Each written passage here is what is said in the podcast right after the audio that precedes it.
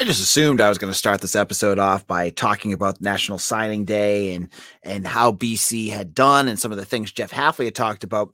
But then a little old team called the Boston College men's basketball team goes out and shocks the world with a win over number 21 Virginia Tech. We're going to get into all of that and more on today's Locked On BC. You are Locked On Boston College, your daily podcast on the Boston College Eagles, part of the Locked On Podcast Network. Your team every day.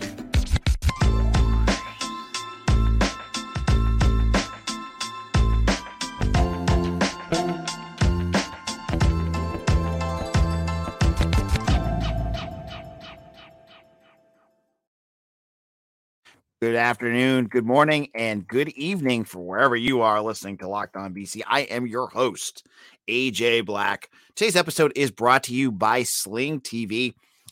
The matchups you want and the price you love. Make sure you check out Sling. Sling, it's got everything you need. All right. So, as I said, going into this day, it was a huge day on Eagle Insider talking about National Signing Day. And I, I sat down, I'm going to tell you a quick story. I sat down to watch this game, BC and Virginia Tech. And I said to myself, there's no way BC is winning because there is, you know, they've just played so poorly. They lost to Maine, they lost to UNH, they, you know, they were not, they're not doing well. And I, my son, who's who loves talking BC, he's four years old. He goes, Dada, who's going to win this game? He keeps asking me because he thinks the games are recorded because we have a DVR. I said, Oh, you know, BC's playing a good team. It's going to be hard for them. I watched this game and I, I I I thought to myself, is this the same team that we watched lose to UNH, Tarleton State, and Maine? Because they looked so much crisper and so much more refined than I've seen BC since last year's ACC title game. I'm mean, not title game, ACC tournament. The defense was good.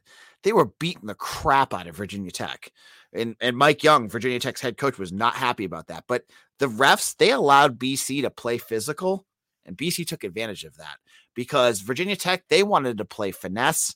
BC said no way. They went hard after them. They went physical. They were you know they were jumping in the lanes. They were jumping bodies at guys. They they they got they got things done. So I was impressed with that. But the game itself, let's kind of just recap how this game went if you didn't get to watch it it started off like every BC game. I, I sat down and watched it. I'm like, yep, here they go again.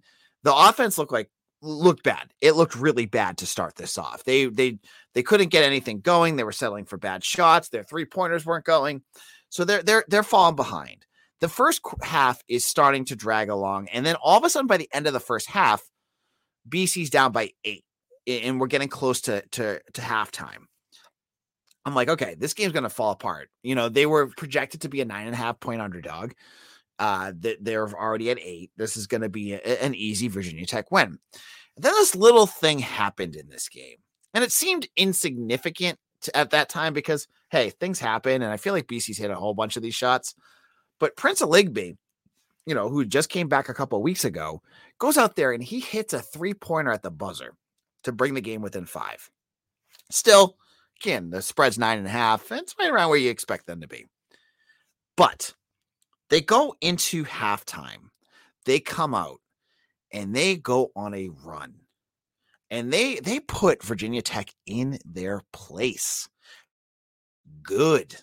They were hitting shots. Makai Ashton Langford, he looked like the the the floor general that you want out there. They he's he's hitting shots. Excuse me He's he's he's being aggressive. He's you know he's doing what he needs to do. He gets 21 points in this game. But the big name, the name that every Boston College fan needs to remember now is forward slash center Devin McLaughlin. Now, the sickos that are listening to this, they're they're they're already crowing at me. AJ, we've already heard of this guy. We know about him. Big Glock is the big guy that we've been in love with all season long. But I think today was his game where he turned on he he opened eyes on a bigger stage because you're playing a ranked team. You're playing a team that is the ACC champions. And you go out there and McLaughlin, Virginia Tech had no answer to. You know, you got Justin Mutts out there who's a very good player and he's getting out physical by by McLaughlin, and there's breakdowns, and he's taking advantage of it. He's flushing shots, and he's doing everything you need to do. He is that old school BC player. Al Skinner would have loved Devin McLaughlin because this guy can do a ton of things for you. He's hitting big shots. But the game, so BC jumps out to, uh, I believe it was a nine point lead at one point. They're they're really, you know, stepping on Virginia Tech's throat. Is four minutes left in this game, and you're thinking, okay, this is it. BC has this game in control, but you'd be foolish because if you don't, you know, you got to remember this is still Boston College basketball. That that lead dwindles very quickly to BC now down uh, by two after um, Virginia Tech gets a a, a, a two point play. 49 seconds left in this game. Like you're now in the mode where you have to hit a shot to tie it. And I, don't know. I'm so skeptical about this team and their offense that every time they pick up the ball to do something, I'm expecting the ball to go off someone's leg. They're going to take a bad shot. I mean, there were a lot of bad shots in this game.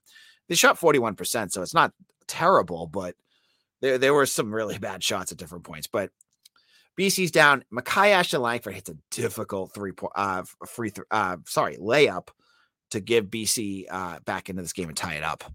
Virginia Tech has a chance with t- seconds remaining to take the lead, and they got two good shots.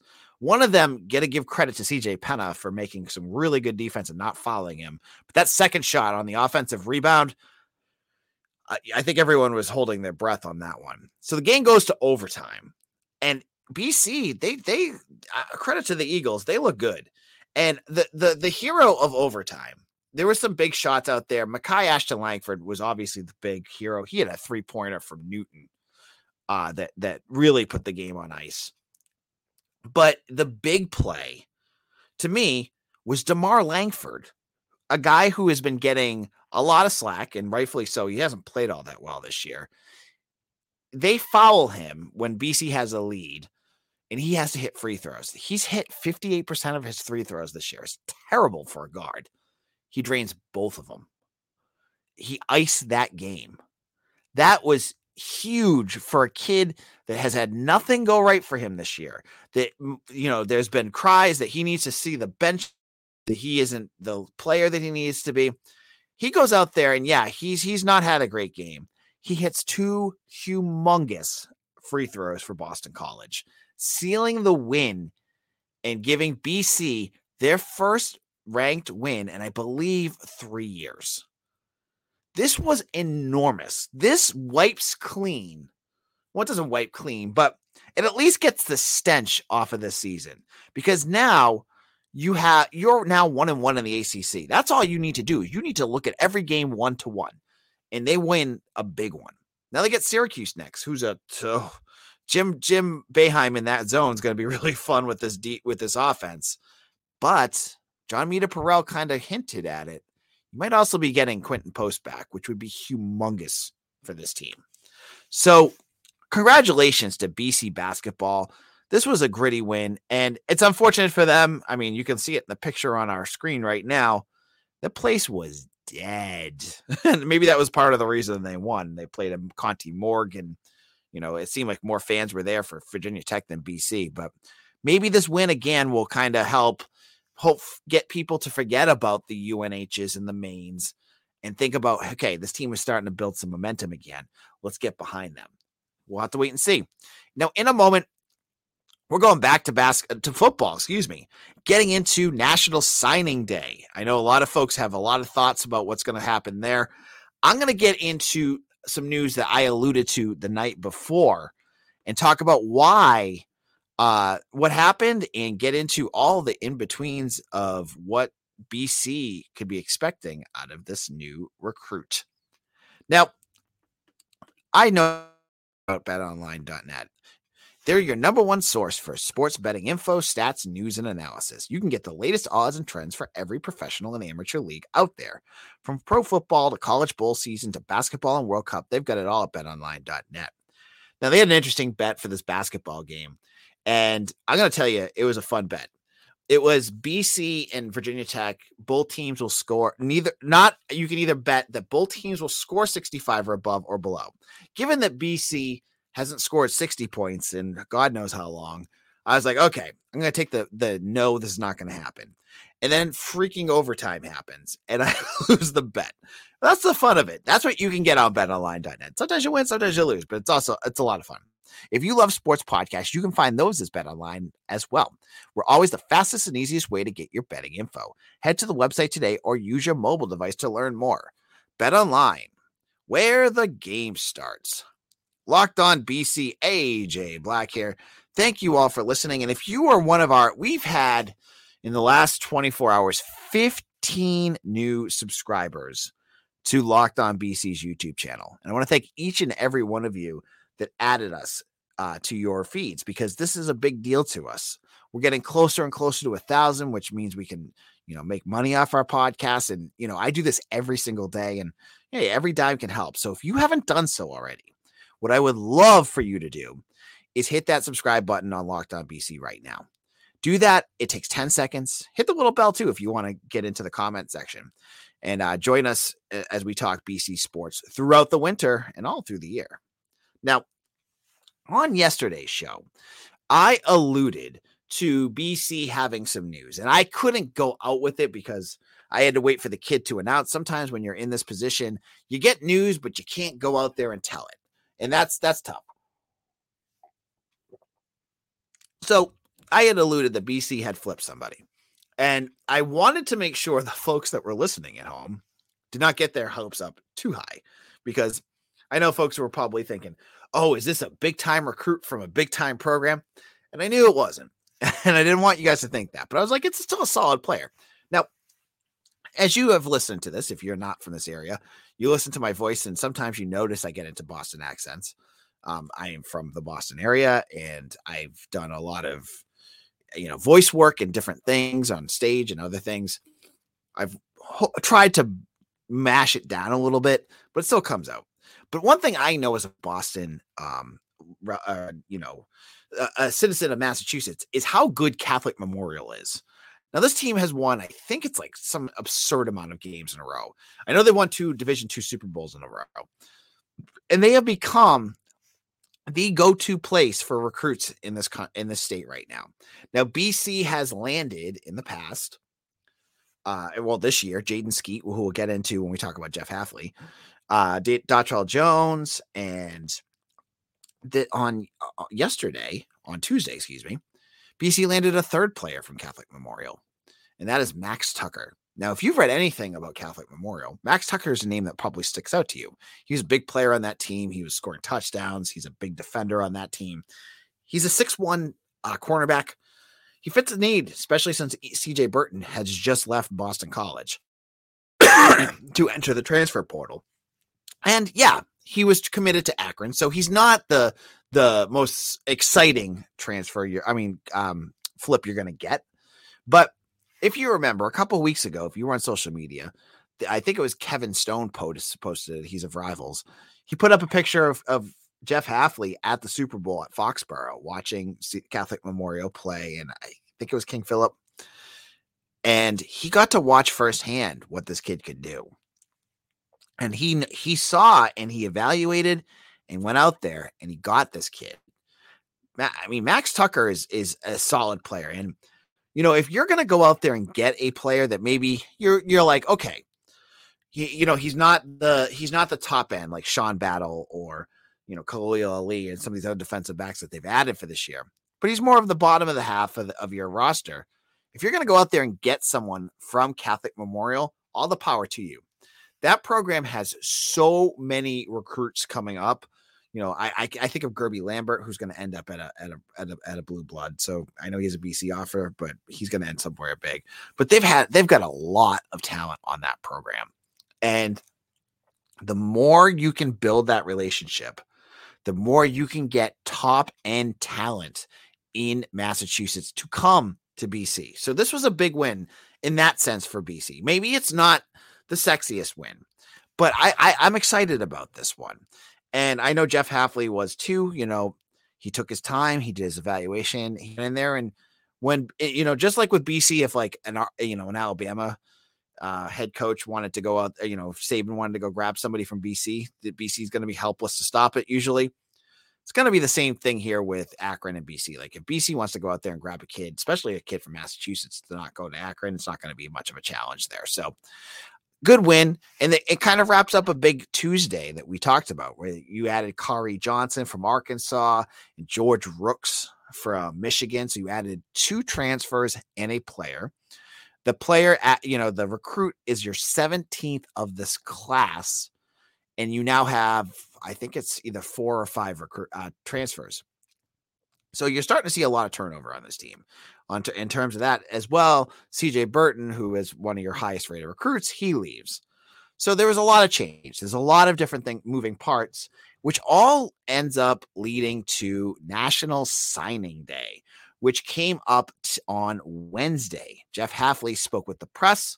We're going to get into this in a moment. Now, the news about the day itself was honestly kind of boring.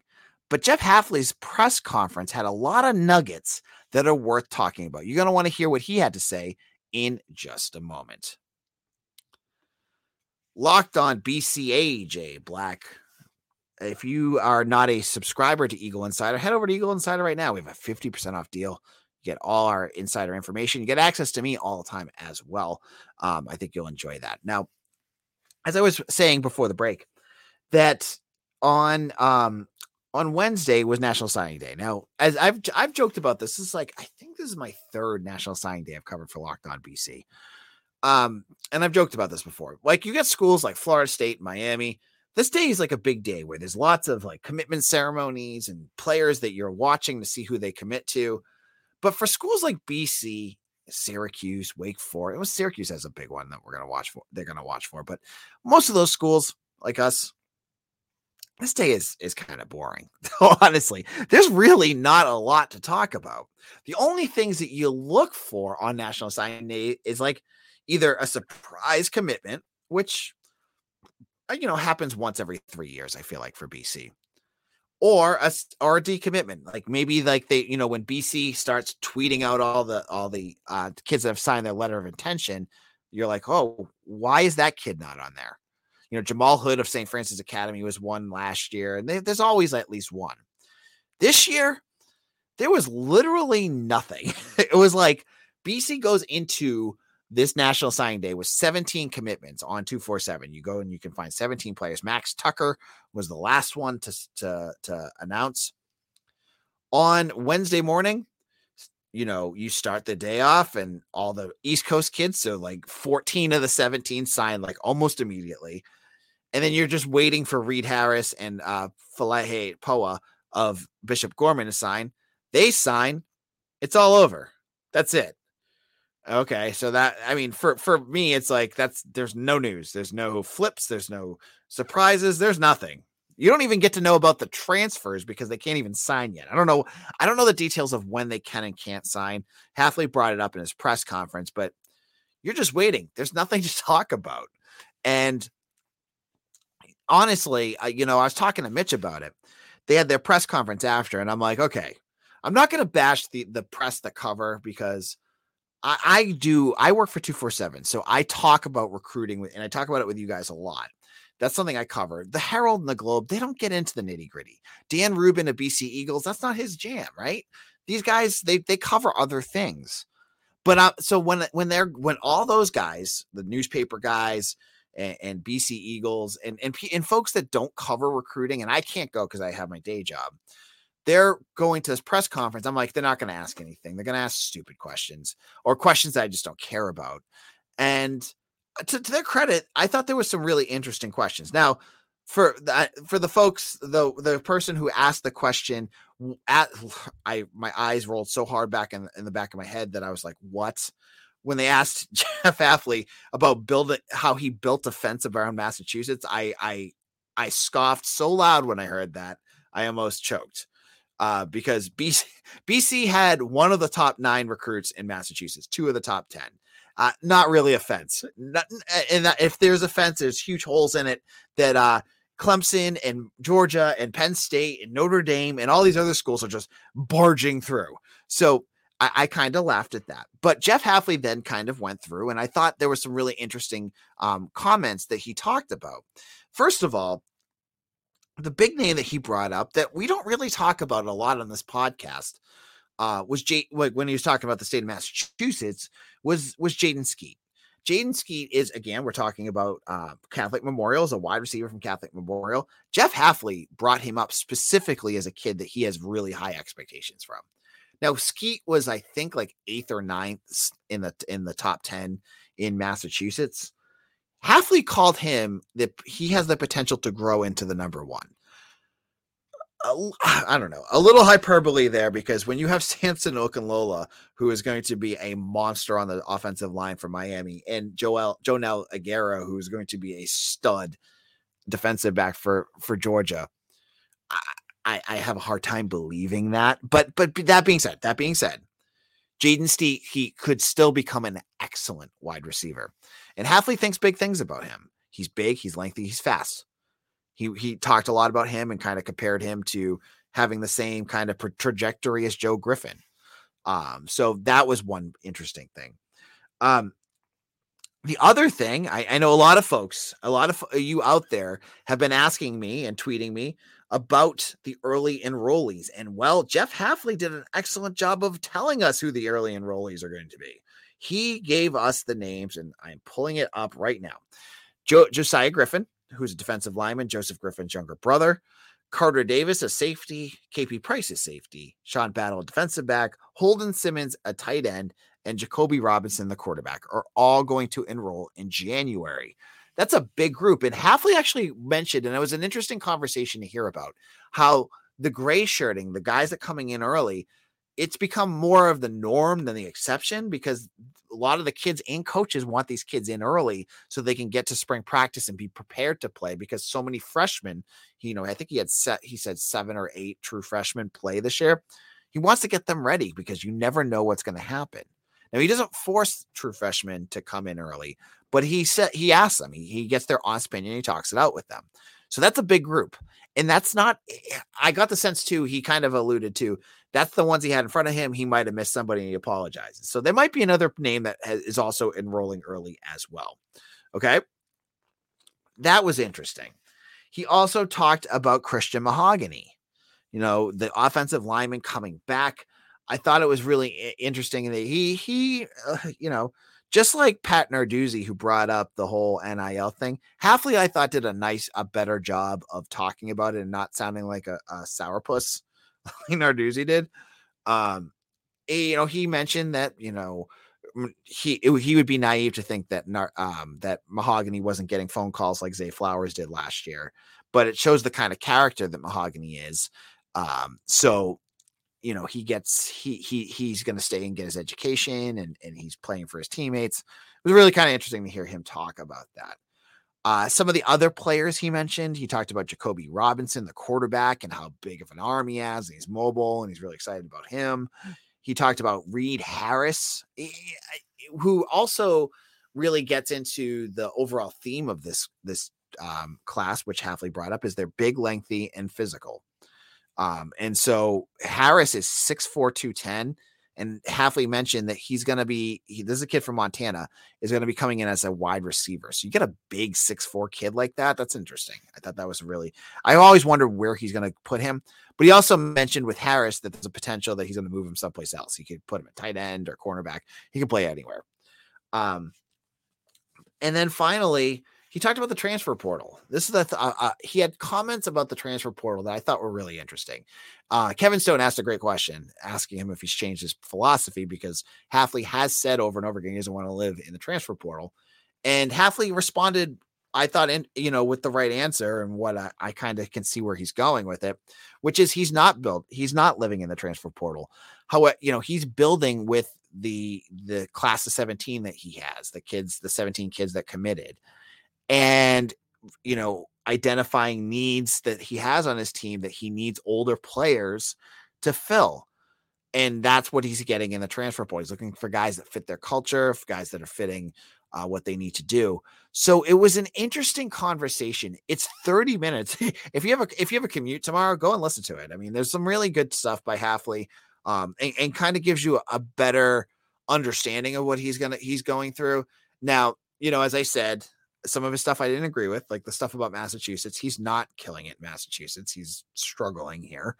Um, Eh, but there were some other things that I thought gives you a, a, a glimpse, a better glimpse, and it's it's not just there's some cookie cutter stuff. There's with every coach's press conference, you're going to get the the boilerplate stuff, but there's some other stuff too. The I'm telling you, if you ever get a chance, I'm not going to talk about it now, but his comments on Phil Jurkovec are classic. There's a really good funny joke in there too. Um, talk about how he's going to address Phil when he plays him next year. So check that out. Now tomorrow's show, uh, it is our final show before the holidays and I'm going to get into uh you know what's going to happen this you know with football, maybe look at some more transfer news and anything else uh, in terms of recruiting that you're going to want to know about. Thank you all for listening. That subscribe button right now. If you're listening and you're not a subscriber, you are missing out. We're doing all sorts of great things on our channel, and I love talking and hearing from you. Hit subscribe right now. It takes 10 seconds. Uh, thank you all for listening and follow me on Twitter at AJ Black underscore BC. Take care.